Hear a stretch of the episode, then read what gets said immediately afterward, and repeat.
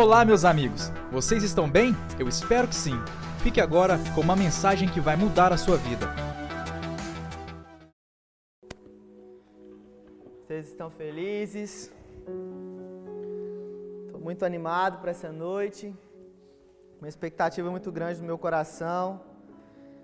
Creio que Deus ele vai vai falar com você essa noite de uma maneira poderosa. Todas as vezes que nós expomos a palavra de Deus, todas as vezes que compartilhamos a palavra de Deus. A palavra de Deus por si só, ela já é poderosa para transformar a sua vida, ela já é poderosa para trazer refrigério para sua alma, para trazer força para você. E hoje não vai ser diferente. Hoje nós vamos falar de um assunto que todos nós cristãos é, falamos muito e às vezes a gente tem uma compreensão muito pequena perto do que do quando tanto que a gente fala. Hoje nós vamos falar a respeito do reino de Deus. Hoje o nosso tema vai ser, se você estiver anotando, eu sei que tem pessoas que têm costume de anotar. Se você estiver anotando, o nosso tema aí é os três pilares do reino de Deus.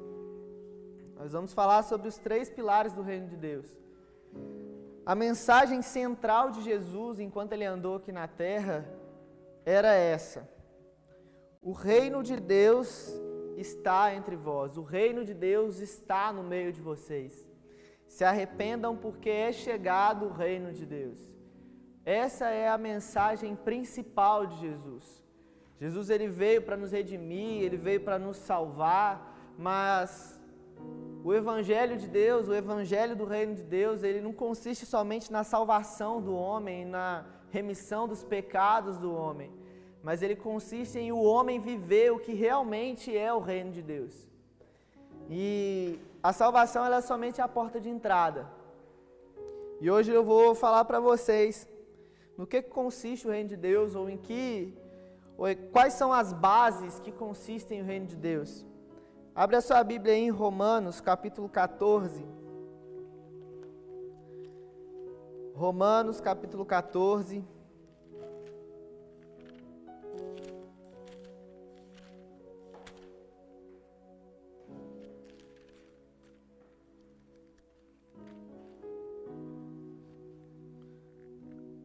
Romanos capítulo 14, versículo 17. Romanos 14, 17 está escrito assim: Pois o reino de Deus não é comida e nem bebida, mas justiça, paz e alegria no Espírito Santo. Vamos repetir de novo. Romanos 14, 17. Pois o reino de Deus não é comida e nem bebida, mas justiça, paz e alegria no Espírito Santo. O reino de Deus, ele começa primeiramente já nesse texto nos mostrando que não é algo natural. A figura da comida e da bebida, aqui, outras versões estar escrito alimento, é, sinaliza para algo natural. Então, apóstolo Paulo aqui ele já afirma uma coisa: olha, o reino de Deus não é algo natural. O reino de Deus é algo espiritual. É justiça, paz e alegria no espírito. Então o reino de Deus só pode ser desfrutado de maneira espiritual, até porque João capítulo 4 vai dizer que Deus é espírito. Então o reino de Deus é baseado na essência daquilo que Deus é. E se Deus é espírito, o reino de Deus também é espiritual. E o reino de Deus ele ele se baseia, ele tem como fundamento esses três pontos: justiça, paz e alegria. E o reino de Deus só pode ser desfrutado de maneira plena por nós cristãos se a gente andar numa consciência de justiça, paz e alegria. E hoje a gente vai falar sobre esses três pontos. O primeiro, uma consciência de justiça. 2 Coríntios capítulo 5, versículo 21. Abre a sua Bíblia aí para a gente fazer essa leitura. 2 Coríntios, capítulo 5, no verso 21. Está escrito assim: Porque aquele que não conheceu o pecado, ele o constituiu pecado por nós, para que fôssemos feitos justiça de Deus. O primeiro ponto, a primeira coisa que nós cristãos precisamos entender é que nós precisamos andar numa consciência de justificação. O pastor William tem pregado, já tem cerca de um mês, quatro finais de semana, que ele tem pregado uma mensagem que tem o título Para aqueles que desejam reinar. Então, ele vem falando sobre reinar, sobre uma consciência de justificação. Eu não vou ficar aqui entrando muito a fundo, eu vou dar apenas alguns pontos para que refrescar às vezes a sua memória, porque uma coisa que eu tenho percebido é que às vezes nós crentes a gente acaba se esquecendo das coisas que Deus fez por nós e das verdades que a palavra de Deus ela tem escondida ao nosso respeito. E uma dessas verdades se chama consciência de justiça. Deus ele nos fez justiça de Deus por meio do sacrifício de Jesus.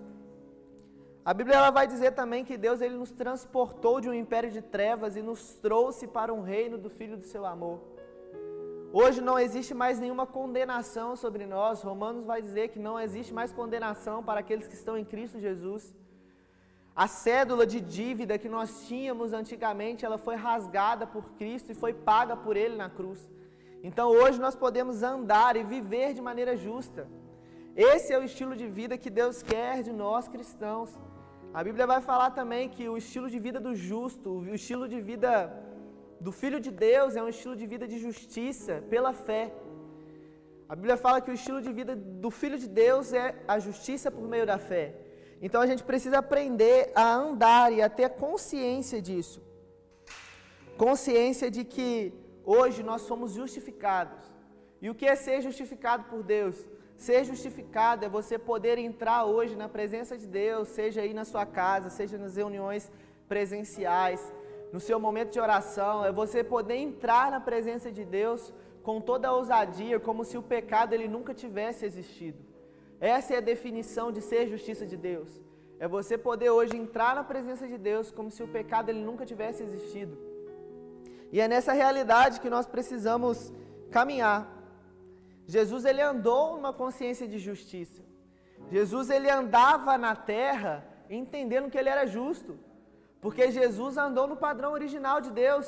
Jesus, como segundo Adão, andou no padrão original de Deus, andando e se relacionando com Deus como se o pecado não houvesse existido. E foi realmente isso que Jesus fez. Jesus andou na terra sem pecado. O único momento que Jesus ele se tornou pecado foi na cruz, quando ele se fez pecado para que eu e você fôssemos, fôssemos feitos justos para que hoje nós pudéssemos entrar na presença de Deus sem nenhuma culpa, sem nenhuma resistência, sem nenhum, sem não me toque, sem, sem coisas assim que a gente sem empecilhos. O caminho hoje ele está totalmente aberto, porque Jesus, ele se fez pecado para que eu e você fôssemos feitos justiça de Deus. Então, o primeiro ponto que a gente precisa deixar claro e ter claro na nossa mente é uma consciência de justificação. Você é filho de Deus e você já foi justificado por Deus. A obra da justificação, ela é exclusivamente e inteiramente feita por Deus. É Deus entregando o seu filho na cruz para morrer por nossos pecados, para nos fazer justos, e a nossa função é simplesmente receber essa essa realidade, aceitar essa realidade caminhar dessa maneira. O reino de Deus, ele consiste em três pontos, em três pilares que falam de três tipos de mentalidade. E a primeira mentalidade que a gente precisa ter é a mentalidade de justos, a mentalidade de que nós somos justificados por Deus. Esse é o primeiro ponto que consiste no reino de Deus. O segundo, termos uma consciência de paz. O segundo ponto, o segundo fundamento do reino de Deus uma consciência de paz. Abre a sua Bíblia aí em Romanos, capítulo 5.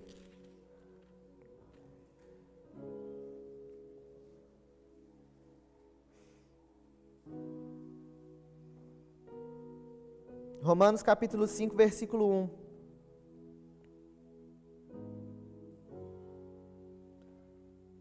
Romanos 5:1 está escrito assim: Tendo sido, pois, justificados pela fé, temos paz com Deus por meio do nosso Senhor Jesus Cristo.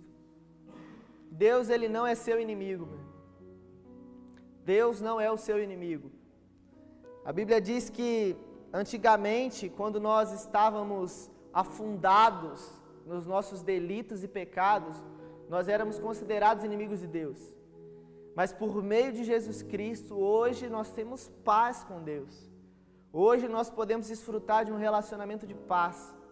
Hoje nós podemos nos achegar a Deus sem resquício, sem ressentimento, sem sem aquela consciência de que tipo, ai meu Deus, eu estou errado, Deus vai me julgar, Deus ele vai ele vai me sentenciar por alguma coisa, com aquele sentimento de culpa. Hoje esse sentimento de culpa não existe mais. A Bíblia ela diz que nós hoje temos paz com Deus. Esse é o primeiro ponto da paz, da consciência de paz que nós desfrutamos do reino de Deus. O primeiro ponto é desfrutar de uma paz em relação ao seu relacionamento com Deus. Hoje você tem paz com Deus, Deus não é o seu inimigo, muito pelo contrário, Deus além de ser seu pai, Deus ele é o seu amigo. Então Deus ele está pronto e de braços abertos para te receber a qualquer momento. A segunda coisa que a gente precisa entender a respeito de paz é qual é o tipo de paz que o filho de Deus, que os filhos de Deus devem andar. João capítulo 14, no versículo 27. Jesus ele disse algo aos seus discípulos.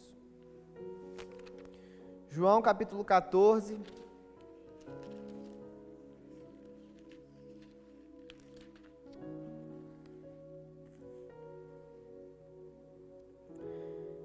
João 14, 27. Está escrito assim: Eu vos deixo a paz, a minha paz eu vos dou, não a dou como o mundo a dá. Não se turbe o vosso coração e nem temam. Esse é o tipo de paz que nós, como filhos de Deus, como cristãos, precisamos viver. É nesse ponto, é nessa realidade de paz que a gente precisa viver. Uma realidade de uma paz que é diferente da paz que o mundo ela traz. O mundo ele, ele só nos diz que nós estamos em paz quando tudo está tá bem, quando a nossa saúde está legal, quando as nossas contas estão pagas, quando o nosso bolso tem dinheiro, quando tudo está acontecendo da melhor maneira possível, à vista das pessoas. Isso é sinônimo de paz. Para o mundo, sinônimo de paz é isso: é você ter uma vida tranquila, é você viver sem dificuldades, mas a paz que nós cristãos devemos viver e é a realidade que nós devemos desfrutar é uma realidade diferente, porque o dia mal ele chega para todo mundo. O dia mal ele chega tanto para os filhos de Deus quanto para aqueles que ainda não são filhos de Deus. Os dia mal ele chega para os justos e chega para os injustos. Jesus ele disse: "Olha, no mundo vocês terão aflições, mas tenham bom ânimo, porque eu venci o mundo." Jesus ele andou na terra passando por adversidades. Jesus ele andou na terra passando por dificuldades também. A vida de Jesus aqui não foi perfeita.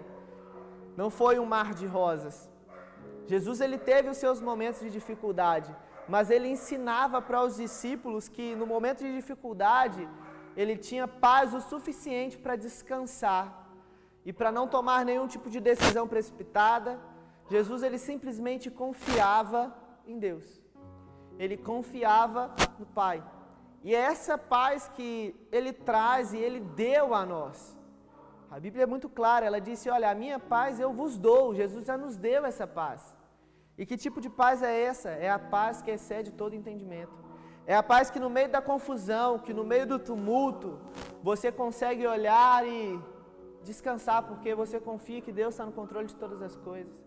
É a paz em meio a esse cenário que nós estamos vivendo, que no nome de Jesus não vejo a hora de se acabar, que eu já estou passando abstinência de culto presencial, já estou sofrendo com isso já, não aguento mais ficar sem fazer o louvor sem barulho, isso aí já está me deixando doido.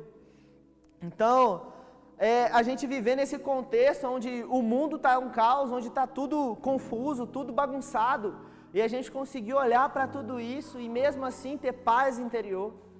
A paz de Deus, ela não é uma paz que nos guarda somente externamente, somente de maneira onde tudo está bem. A paz de Deus, ela guarda a nossa mente e o nosso coração nos dias difíceis. Ela guarda a nossa mente e o nosso coração no dia da angústia. É essa paz que nós devemos desfrutar e é essa paz que o reino de Deus é baseado.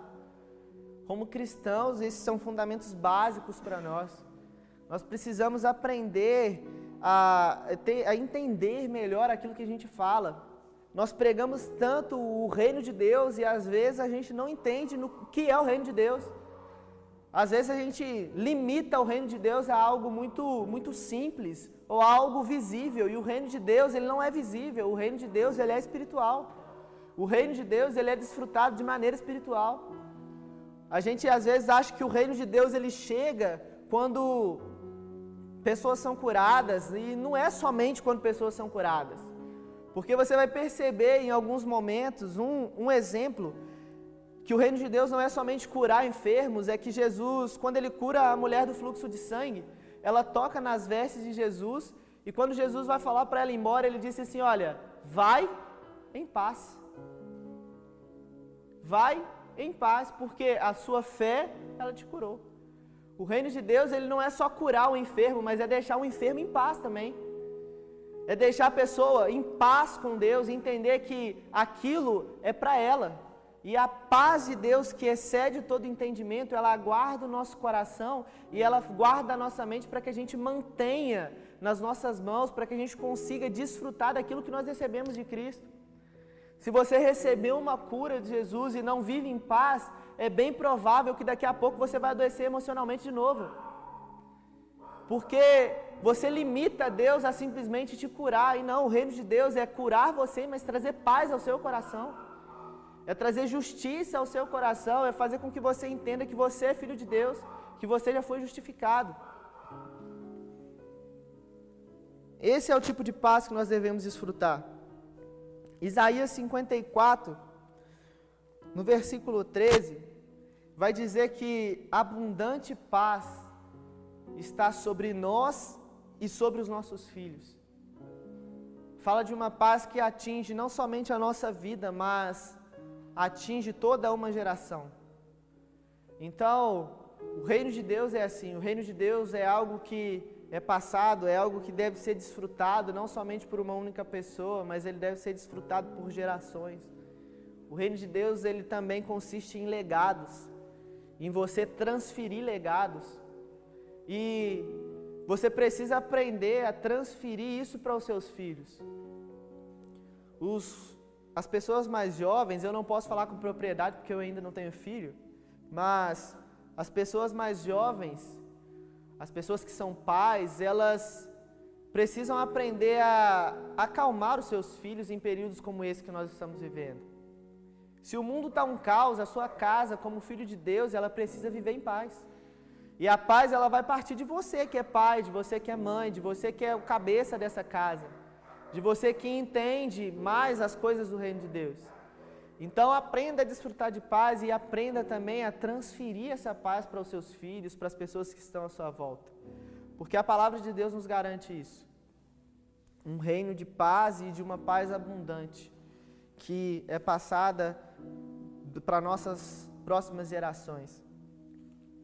Então, quando a gente falar do reino de Deus, a gente precisa falar do reino de Deus da maneira correta entendendo no que o reino de Deus se baseia.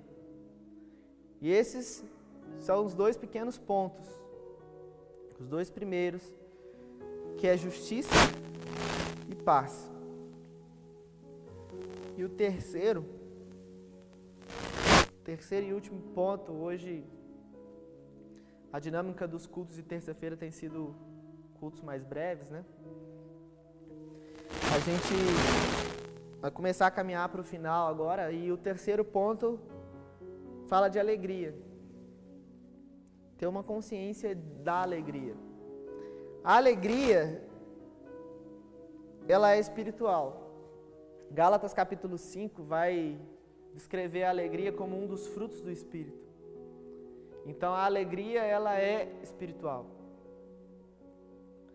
E a alegria ela é tão espiritual que ela contagia as pessoas que estão ali em volta. Se você ficar perto de uma pessoa, se você tiver num dia triste e você chega num ambiente onde as pessoas estão alegres, onde as pessoas estão felizes, automaticamente aquele ambiente começa a te contagiar. E internamente você começa a se sentir bem. Por quê? Porque a alegria ela é espiritual e ela é manifestada primeiro dentro de você e depois externamente. Deus ele é um Deus alegre. E a gente precisa entender e enxergar Deus dessa maneira. Deus é um Deus alegre porque a Bíblia diz que a alegria do Senhor é a nossa força. Se Deus não fosse um Deus alegre, Ele não diria que a alegria dele seria a nossa força. Então a gente precisa aprender a olhar para Deus não como aquele velho ranzinza, como uma pessoa que vive emburrada, como uma pessoa que só quer com, tá com um cajado na mão, pronto ali para te dar uma cajadada na cabeça porque você fez alguma coisa de errado. Você precisa entender e enxergar a face de Deus, enxergar Deus a partir de uma face de alegria. Porque Deus ele é alegre. Paulo, ele vai dizer para nós em Filipenses, capítulo 4, no versículo 4, para nós nos alegrarmos sempre. Ele frisa muito bem no versículo, ele diz assim: Alegrai-vos no Senhor. Outra vez eu vos digo: alegrai-vos. Se alegrar no Senhor. E nesse contexto que Paulo ele diz e ele escreve esse versículo, Paulo não estava numa praia, com óculos de sol, curtindo aquela vista maravilhosa, com uma aguinha de coco na mão, como se tudo estivesse tudo bem. Paulo ele estava preso, açoitado, acorrentado pelos pés, e ele estava dizendo assim: Olha, se alegrem no Senhor. Outra vez eu digo para vocês: se alegrem. Ele está querendo nos ensinar algo aqui. Paulo foi uma pessoa que aprendeu a desfrutar da alegria, aprendeu a viver a alegria independente das circunstâncias externas. Porque ele entendia que a alegria era fruto do espírito, a alegria é algo espiritual, era algo que ele vivia dentro, é algo que ele vivia internamente primeiro. E os filhos de Deus, eles possuem essa capacidade, a capacidade de se alegrar mediante as situações aonde todo mundo ia olhar e falar assim: era para você tá triste. Era para você estar tá cabisbaixo, era para você estar tá chorando. Não era para não é não tem motivo de alegria nenhum nisso. E a Bíblia ela sempre contradiz isso, porque em outro texto Paulo vai dizer assim, olha, Paulo não, Tiago vai dizer o seguinte: é, se alegrem, tenham por motivo de grande alegria o passar por muitas tribulações. Porque nesses períodos de, nesses momentos de tribulações, vocês vão desfrutar da alegria vinda de Deus, vocês vão desfrutar de um lugar que vai trazer paz ao coração de vocês e vai fortalecer vocês, porque a alegria que vem de dentro de nós, a alegria que nós expressamos, que nasce primeiro internamente, é a alegria que vem do Senhor e é ela que nos fortalece. Então, em momentos de tribulação, a gente precisa aprender a nos alegrar com isso, para a gente ser fortalecido. Esse é o princípio da alegria, é você entender que quando está tudo bem, legal, sorria, seja feliz, mas quando está tudo mal, aprenda a se alegrar também, aprenda a sorrir no, diante das dificuldades. Porque são nesses momentos que você vai precisar de força. E o Filho de Deus e nós que somos seres espirituais, nós somos fortalecidos a partir da alegria do Senhor. Se nós desfrutarmos da alegria que Deus já colocou dentro de nós por meio do Espírito Santo. E uma pessoa que não aprende, que não sabe lidar e não sabe se alegrar por meio da fé mediante essas situações adversas, como Paulo, hoje a gente não passa nem um por cento do que os apóstolos viviam. Os apóstolos antigamente, se eles começavam a pregar em um lugar, eles eram chicoteados, eram açoitados, eram levados presos e viviam ali dentro de cavernas, presos, acorrentados de tudo quanto é forma. E mesmo assim eles se alegravam. Eles se alegravam porque eles tinham uma consciência do reino de Deus. Eles tinham uma consciência do que era o reino de Deus.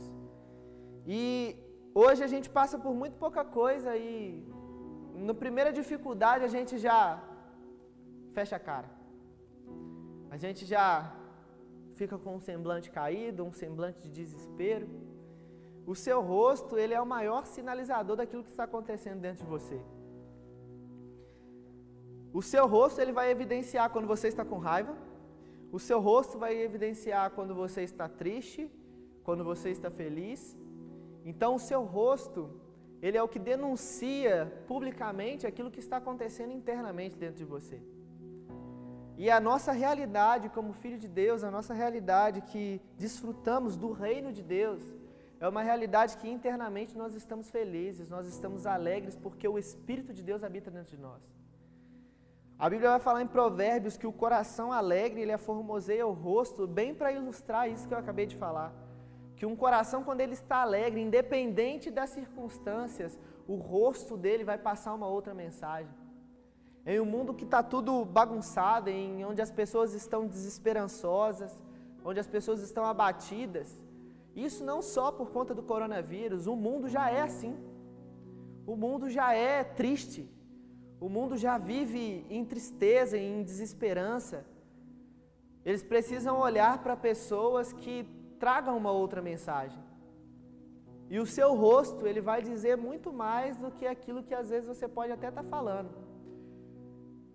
Eu vi um cara falando que às vezes é muito contraditório, né? Os cristãos, quando eles dizem, nossa, eu passei um tempo com Deus, e você olha para a cara dele, a cara dele está fechada, a cara dele está séria.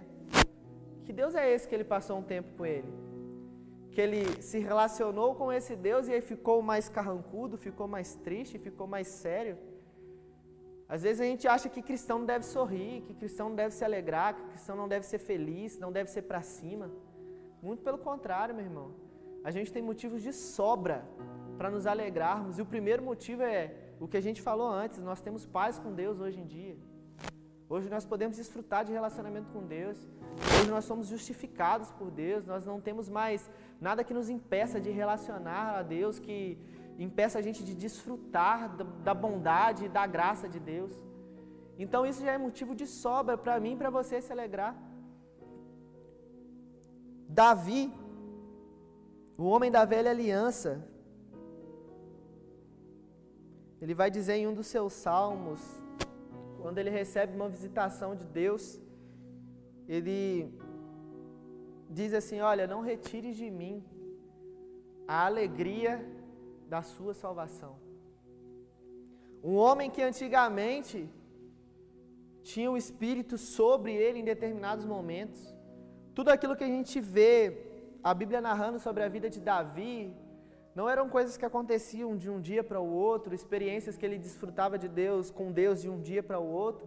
Todas essas experiências que Davi viveu e que são narradas na palavra de Deus, contam as experiências da vida dele como um todo. Davi ele viveu tudo isso em toda a sua vida. E eu garanto para você que hoje todos nós já desfrutamos de muito mais experiências do que Davi. E mesmo assim a gente ainda não consegue se alegrar.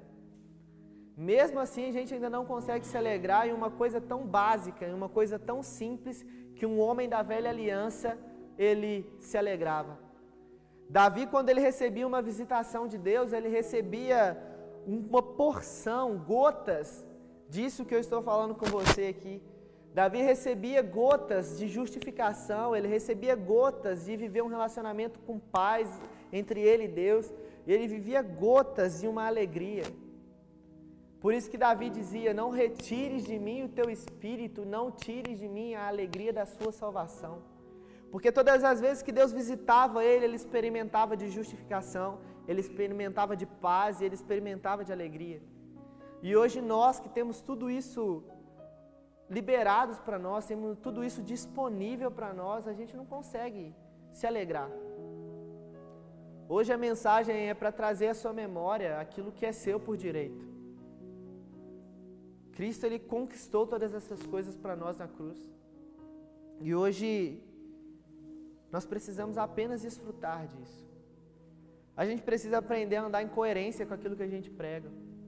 E hoje é para lembrar você e para às vezes que você não sabia ou não tinha um entendimento sobre o que era o reino de Deus. O reino de Deus consiste nesses três pontos: O reino de Deus ele é justiça, ele é paz e alegria. Romanos, capítulo 8, versículo 19, é o último texto que a gente vai ler.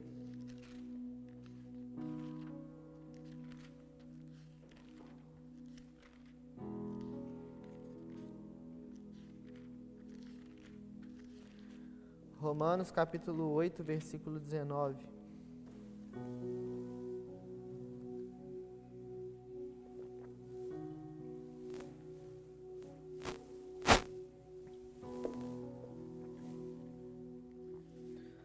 Romanos 8, 19.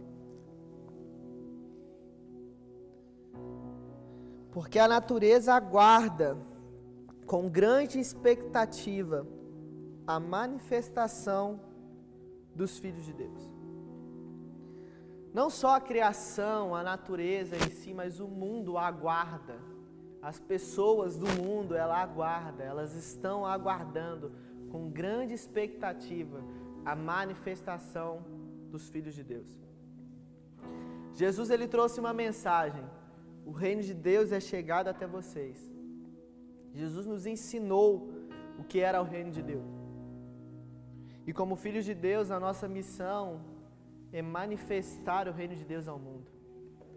O mundo está aguardando com grande expectativa a manifestação dos filhos de Deus, de pessoas que possuem essa consciência, que entendem o que é o reino de Deus.